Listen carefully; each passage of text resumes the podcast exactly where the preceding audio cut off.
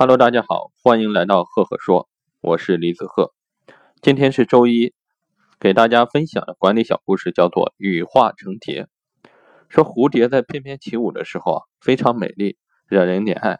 但是人们看到了蝴蝶的绚丽多姿，却很少想到一只毛毛虫在羽化成蝶的时候，要经历一段丑陋而痛苦的过程。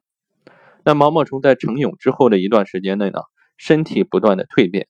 体型发生巨大的变化，直到长成足和翅才能完成羽化的过程。蛹是非常非常丑陋的，看上去甚至会令人恶心。蜕变是痛苦而漫长的，但是对于毛毛虫来说，这是羽化成蝶的必然经历。只有如此，它才能用另外一种更加精彩的、更加美丽的姿态的的一种方式生活在世界上。就通过这个故事，你们会想到什么样、什么样的事情呢？或者说有什么样的一个感受？那我在这里给大家分享一下我的管理心得。